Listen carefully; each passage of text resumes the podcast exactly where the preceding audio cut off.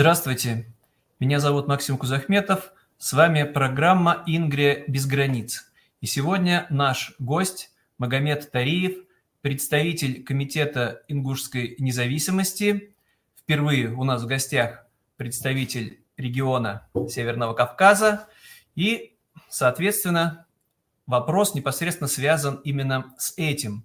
Как известно, многие сторонники сохранения единой и неделимой империи, нынешней Путинской империи или прежней, если угодно, Российской империи, говорят о том, что развал недопустим, потому что непременно начнется кровопролитие именно на Северном Кавказе. Вот пока цела империя, все хорошо, все тихо, а вот если вдруг начнется распад, не дай бог, то все это кровище. Вот именно поэтому этот вопрос об автономии еще как-то обсуждается, а о, а о независимости регионов Северного Кавказа фактически исключается.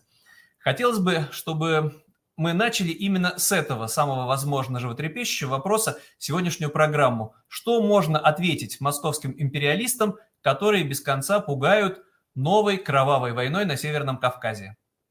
А, хотелось бы немножко вернуться к истории, да. А, до прихода русских на Кавказ, до прихода империи на Кавказ, да, а, почему-то не было никаких войн жили сотни народов, сотни народов, и эти сотни народов каким-то чудом тысячи лет жили в мире и покое. Да, были какие-то локальные стычки между родами, между семьями, но, наверное, они чаще были стычки внутри этих народов, чем э, стычки, скажем так, с другими народами, да. Но вот как только пришла Россия на Северный Кавказ, Э, та Россия, которая сегодня о себе заявляет, что она там принесла Пушкина и Толстоевского нам, и культуру, и так далее, и так далее, начались войны, начались исчезать народы. А почему тысячи, наверное, десятки тысяч лет жившие на своей земле убыхи куда-то исчезли? Куда исчезли еще десятки других народов?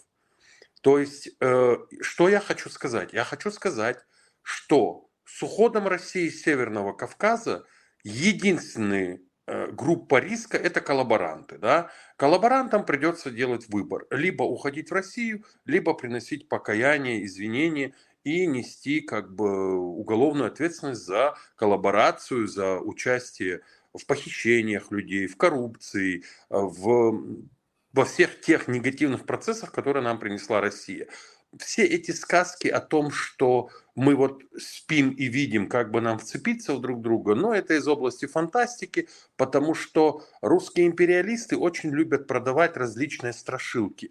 Они очень долго и успешно продавали страшилку про ядерное оружие.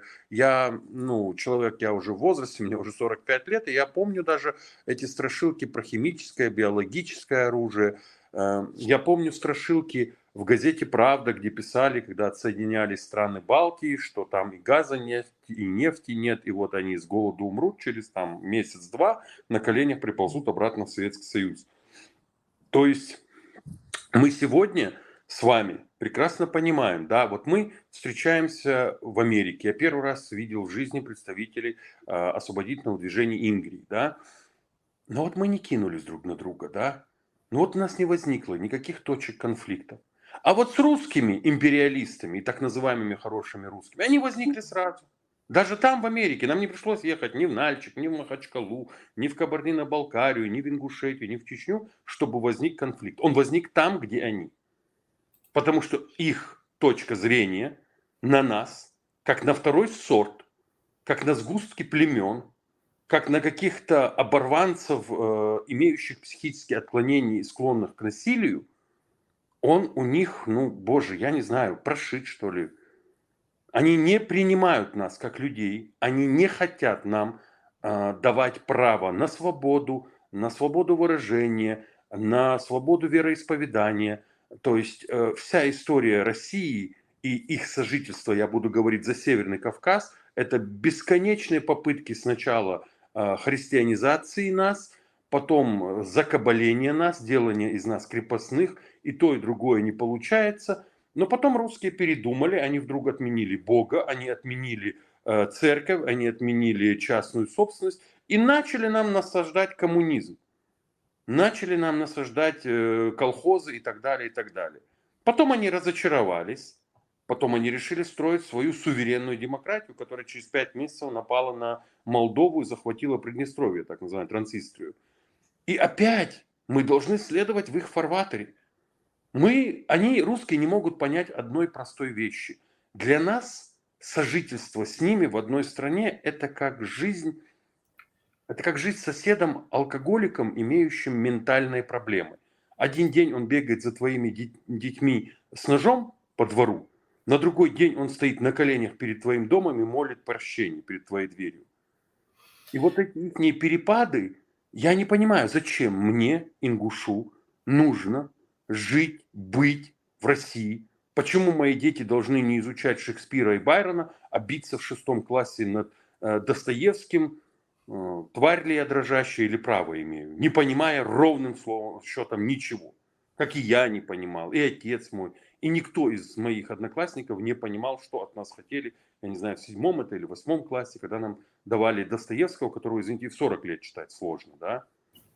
Я напомню тем, кто нас смотрит, что серьезный, в том числе и с использованием оружия, конфликт между осетинами и ингушами в пригородном районе в начале 90-х годов – это следствие того, что творила империя, сталинская империя – на подвластной территории. Напомним на всякий случай, если кто-то вдруг подзабыл, что ингуши целиком, как народ, были депортированы с родной земли за тысячи километров от родного дома, а в их дома пришли другие люди, произошло перераспределение территорий, и когда после смерти Сталина ингуши получили возможность вернуться в родные края, они столкнулись с тем, что их дома, их родовые территории заняты. И если до 91 года как-то удавалось советским властям погашать этот конфликт, то да, он никуда не делся, он вспыхнул, разгорелся, но еще раз обращаю внимание на то, что это следствие имперской политики, которой руководила Москва. И в этой связи я еще раз хочу, конечно, спросить вас, до какой степени вы уверены, что после того, как Кремль, как Москва перестанет вмешиваться во внутренние дела Северного Кавказа, проживающим там народам, создающим свои собственные независимые государства, удастся мирно договориться о том наследии, сложном наследии, которое им досталось после империи? А, я не могу сегодня быть стопроцентным уверенным в чем-либо, пока Россия имеет хоть какие-то силы, потому что, а, к сожалению или к счастью, но я слишком хорошо знаю историю. Вы подняли вопрос пригородного района, таких пригородных районов по Северному Кавказу раскидано целое море, потому что начиная с царских времен, они, установив свои административные границы, каждые, наверное, 50 лет двигали их туда-сюда – и я довольно часто наблюдаю на Кавказе, когда историки начинают цепляться между собой и доказывать, что в 1856 году эта деревня была наша. Те им отвечают, а вот в 1869 она была наша. А те говорят, а в 1922 там постановлением Совнаркома она была наша. Те отвечают им, а вот постановление ЦК Политбюро говорит, что оно теперь уже наше. И они заклали огромное количество вот таких мин. Но в чем я абсолютно уверен? В том, что без того, что если Россия туда не запустит свои провокаторские группы, которые одну ночь вырежут э, семью из одной семьи, другую ночь из другой семьи, потом начнут выкладывать видео в YouTube, что мы не позволим этим жить на нашей земле, без, этих, без этого вмешательства, без вмешательства России и кого бы то ни было, мы между собой, кавказские народы, очень хорошо знаем, прекрасно знаем, где и чья земля. Почему? Потому что, ну, я знаю там 14 поколений своих предков. Я знаю людей, кто знает 17 поколений своих предков. И люди точно до секунды знают, и я вас уверяю, ни одному ингушу, ни одному дагестанцу, ни одному чеченцу или черкесу чужая земля не нужна. Не нужна. Люди хотят жить на своей земле. И эти границы, извините, были установлены тысячи лет назад. А русские их последние 200 лет гоняют туда-сюда и нас призывают к тому, что я даже элементарно беру учебник истории любого народа Северного Кавказа, он там описывается как самый мощный, которому все платили дань. Я заинтересовался однажды этим вопросом по поводу пастбищ, что там платили дань. Потом я поговорил с историками, тем, кому якобы платили дань, они говорят, да нет, эти земли принадлежали такому-то роду или князю или еще кому-то, и у него их арендовали. То есть обычные, нормальные, человеческие, экономические отношения, да, когда я прихожу к тебе, Максим, и говорю, Максим, у меня, например, там 100 голов скота, а у тебя там поля, которыми ты не пользуешься, да, или ты можешь мне дать их в аренду. А потом через 200 лет э, правнук Максима, там праправнук пишет, что ему, моему дедушке платили дань. Потому что в их больном разуме, да, в их больной экономике, которая была всегда больной, когда в Лондоне запускали метро, они э, делали вид, что они освобождают людей от рабства, от крепостного права, но продолжали потом еще добрый десяток лет сдавать друг другу этих крестьян в аренду вместе с землей. Да, такая скрытая была форма крепостничества. Так вот, не было. Мы живем в нормальном мире, в нормальном мире людей. Никому из нас не нужна, не нужно ни величие, ни Крым, ни Украина, ни угрожать Америке там, ни нападать на Ингрию или, я не знаю, Аргентину. Мы другие. Мы не можем вместе жить с людьми, которые мечтают о величии, о захватах и тому подобное. Поэтому, конечно, я в глубине души верю в то, что я смогу все свои вопросы и все свои конфликты, как и любой другой кавказец, решить мирным путем. А вот наши коллаборанты, наши коллаборанты, я уверен, что по заданию России будут стараться именно разжечь какой-то кровавый сценарий. И именно поэтому Ингушский комитет независимости ставит своей целью сохранение мира – сохранение, создание государства, котором будет закон и порядок, в котором не будет места ни для провокаторов, ни для коллаборантов, ни для тех, кто желает нанести вред нашей Родине и вред нашему народу, или же, используя наш народ, нанести вред соседним или каким-то далеким народам и странам. Э, наша цель такова. Создать государство нормальное для людей, защищающие их права и интересы, и вооруженные силы, стоящие на страже этого государства. Ну хорошо, допустим, в Москве интеллектуалы, гуманисты, пусть и с сердцами империалистов, соглашаются, да, Кавказ был покорен силой, да, это несправедливо, да, это оккупация, но как же мы предоставим независимость этим регионам, этим республикам, ведь им не на что будет жить, ведь у них нет мощных промышленных предприятий, у них нет пресловутого выхода к морю, которым э, столетиями все друг друга пугают. Они же просто экономически не выживут, поэтому мы берем на себя вот такие обязательства, грубо говоря, содержать эти бедные дотационные регионы. Только поэтому нельзя допустить развала России, говорят добрые московские империалисты. Что на это можно ответить по экономическим аргументам? А, понимаете, люди, у которых никогда в их истории не было нормальной экономики, люди, которые даже я еще в 80-х помню эти сравнения, а, которые печатались в сравнении с 913 годом, да, который они считают самым успешным в своей истории. А, люди, которые всю жизнь были ориентированы, и это элита, выращенная на грабеже ресурсов, я задаю им встречные несколько вопросов. А сколько нефтяных или газовых месторождений в э, Рязани? А сколько кимберлитовых трубок в Суздале? А сколько, я не знаю, того, этого, пятого, десятого, из каких-то ископаемых, за счет которых они живут, да? А, и знаете, я, вы, вот, э, в их понимании, да, у них нету промышленности. Для них промышленность это вот как в фильме «Весна на Заречной улице», вот эти монстры, которые отливают тонны чугуна и стали для производства там танков и еще какого-то непотреба, да, и я просто не понимаю, эти люди живут до сих пор понятиями 19 века. Сегодня, извините, а, бюджет города Нью-Йорк больше, чем бюджет всей России. Сегодня несколько хороших, крутых программистов, да, ну, они, я думаю, делают бюджет среднего российского города. А, ингуши сейчас, вот э, та молодежь, которая вырвалась из Пушкина, Толстоевского и всей этой э, непотребщины и всей этой российской имперской морали, которая выросла на Западе, сегодня эти ингуши работают в Тесла, сегодня эти ингуши работают в Гугле и зарабатывают довольно приличные деньги. И я как бы делаю ставку на передовые технологии, я делаю ставку на разум, а не наличие, наличие у нас пеньки, льна и бобровых шкур, о которых говорят они.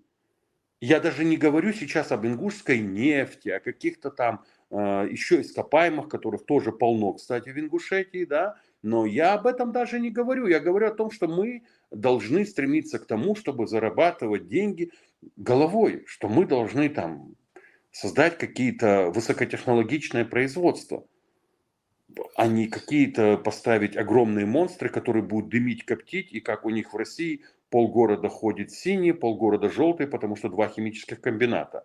Один делает одни продукты, которые дают выхлоп, другой другие. Ну вот еще, соответственно, важный вопрос. Действительно, ведь э, в России многие представляют независимость государственную. Это когда все окутано колючей проволокой, шлагбаумы, суровая таможня, и не понимают, что в современной Западной Европе можно проехать тысячи километров, не встретив ни одного пограничника. Ну и, соответственно, подразумевается, что вы достаточно быстро сможете с соседями договориться о едином экономическом или едином политическом пространстве, сохраняя полную независимость. В 21 веке ведь это все реально? Абсолютно, абсолютно. Я вам скажу так, на нашей стороне, я буду говорить только за Северный Кавказ, на нашей стороне играет наш как бы общерелигиозный фактор, наш общий культурный фактор, наш общий фактор гостеприимства. Э, я вам скажу абсолютно искренне, что я э, изъездил весь Северный Кавказ, и где бы я ни был, меня всегда принимали ну, очень хорошо. И я помню, что когда я встречал кого-то черкеса, там, дагестанц, представителя дагестанских народов, кого-то в Ингушетии, я искренне радовался, что к нам приехал этот человек. И, естественно, понимая, что я ингуш, и что, ну, я должен показать лучшую сторону. Я был, э, как бы, ну, я обязан быть, я, мне это нравится, быть гостеприимным хозяином, быть радушным хозяином, показать максимум гостеприимства этому человеку. Поэтому тут это все играет на нашей стороне. Я даже честно вам скажу, я где-то даже могу сказать, что я процентов на 90 уверен, что никаких, никаких приграничных вопросов у нас не будет в силу того, что после ухода русских наши границы останутся вот как между Бельгией и Францией, да, будет стоять кафе, а по центру кафе проходит черта, и все знают, что это граница, грубо говоря, да. Но поскольку когда там нету пограничников, там нету поборов, там нету какого-то назначенного главы города или села, который обдирает всех, абсолютно коррумпированный, бессовестный человек, да, который э, снимает весь асфальт, который должен быть пол, про, сделаны асфальтные дороги в селе, они вдруг превращаются в пару квартир для его дочки и сына в Москве, э, то я думаю, э, никаких пограничных и прочих вопросов у нас не будет. Кому мешает эта черта на асфальте? Когда ты берешь э, товар, услуги и перевозишь их с одного конца э, Северного Кавказа до другого конца, и у нас есть выход к Каспийскому морю через Дагестан, и у нас есть выход к Черному морю через э, Грузию. И поверьте, он гораздо более короткий, чем выход из Москвы, Рязани, Суздаля, там, я не знаю, что у них еще какие там есть места, я не хочу знать, честно говоря, поскольку я туда надеюсь, что ни в каком качестве не попаду. Поэтому у нас есть все. И выходы к двум морям точно есть. Плюс через Адыгею у нас есть выход из Черного моря в Азовское море, поэтому, а из Черного моря выход в Средиземное море. Поэтому мы в неплохом положении находимся. Мы действительно находимся в очень неплохом положении. Рядом с нами государство Азербайджан, который, кстати, вопреки воле России и всем ее стараниям, восстановил свою территориальную целостность, чем я его и поздравляю, который за время войн оказывал услуг, оказывал помощь, и сейчас он оказывает помощь Украине. Поэтому у нас нормальные соседи.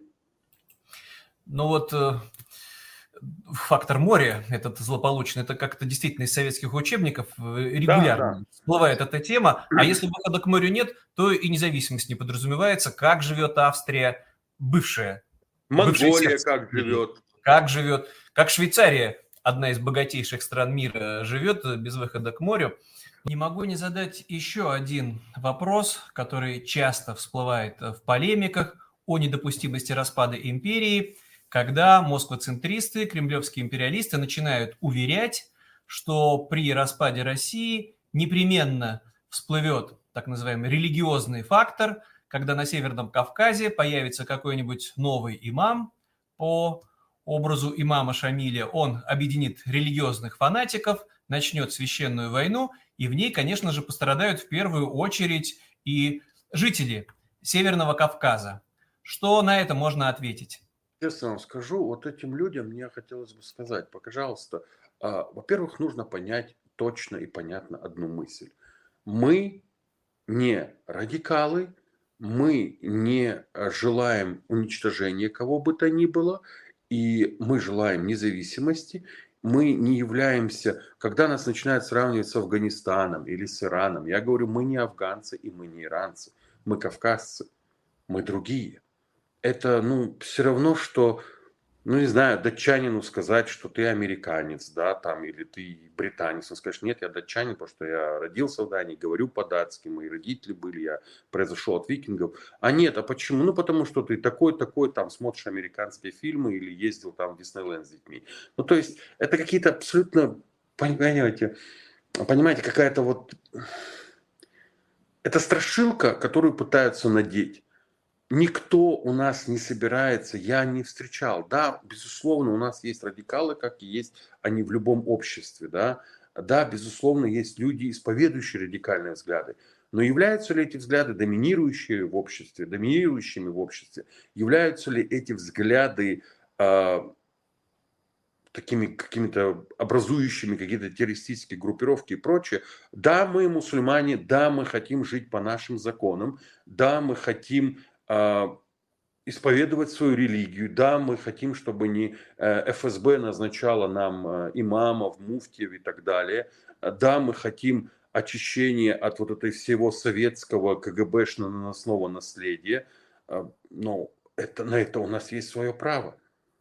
Но наше право ни в какой мере не вступает в конфликт и не призывает нас, и наша религия нас не призывает хватать всех, идти там что-то вытворять ужасное, да.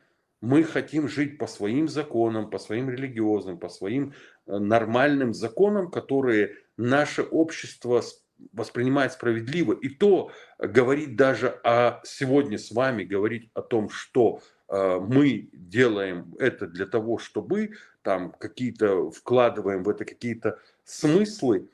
Но подождите, у нас сейчас нету свободы без свободы о какой экономике можно говорить? О каком, вообще о чем можно говорить, когда нет свободы? Поэтому, вы знаете, я являюсь где-то уже, наверное, стал э, противником э, вот этих многочисленных встреч и э, разговоров, да, когда люди собираются, чтобы обсудить, а что же мы будем делать. Потому что мы ничего не будем делать, пока мы не получим все свободу, независимость, не создадим свои государства. В противном случае это пустая трата времени и просто сотрясание воздуха. Поэтому, например, Ингушский комитет первой задачи ставит то, что мы должны освободить свою родину, поскольку у нас нет физических сил для этого, мы реалисты, но на нашей стороне выступает абсолютным нашим союзником это Путин и русский народ – которые решили твердо и безоговорочно покончить с Россией, и мы как бы не возражаем. Мы абсолютно их в этом поддерживаем. Пускай. Но они не сдадутся, потому что сегодня, после того, уже я не знаю, какого миллиона военных преступлений, совершенных русскими здесь, в Украине, или совершенных в э, Чечне и в Ингушетии, и в Таджикистане, и в Приднестровье, но ответственность, они понимают, какая их ждет ответственность, что все, э, чаша терпения уже переполнилась человечество этими людьми, их государством и их политикой. Поэтому они пойдут до конца, в этом я не сомневаюсь. Ни на какие компромиссы они пойти уже даже не могут. Просто не могут. Они даже не могут уйти с Запорожья, они не могут уйти с Донецкой, Луганской области. Когда все говорят о Крыме, я так удивляюсь, я понимаю, что уход их оттуда – все равно конец для путинского режима. А как говорит Володин, нет Путина, нет России. Правильно я повторил? Правильно. И вот совершенно с вами согласен, что, собственно, Путин для развала, для краха этой империи сделал невероятно много, отказавшись Что? от Что? нормального развития, отказавшись от всех союзников, пересорив всех, кого мог. Но, к сожалению, вот э, фактор насилия, который он провоцирует, ведь кто воюет на стороне России? Уголовники, преступники, садисты. И здесь тоже вот не могу не спросить важный вопрос. Мы все за мирное разрешение. Идеальный вариант, как распался Советский Союз, да, по границам, не всегда справедливым, но дальше каждое из 15 государств устраивало свою судьбу. Это был бы прекрасный вариант, чтобы 80 субъектов образовалось новых, да, но если не получается мирно, вот не получается Беловежских соглашений, которые были когда-то достигнуты между Москвой, Киевом и Минском, Готовы ли вы и ваши соратники, в том числе и вооруженным путем, отстаивать независимость своего региона? А, скажу вам так, что я более чем уверен, что никаких Беловежских соглашений подписываться не будет ни нами, ни вами с Россией. Почему? Потому что то, что останется от России, то, что останется в России, нам надо будет, наверное, сначала провести трибунал, нам надо будет сначала провести расследование, нам надо будет э, выдать и своих военных преступников, возможно, да, тех, кто добровольно побежал в СВО, убивать, грабить и так далее.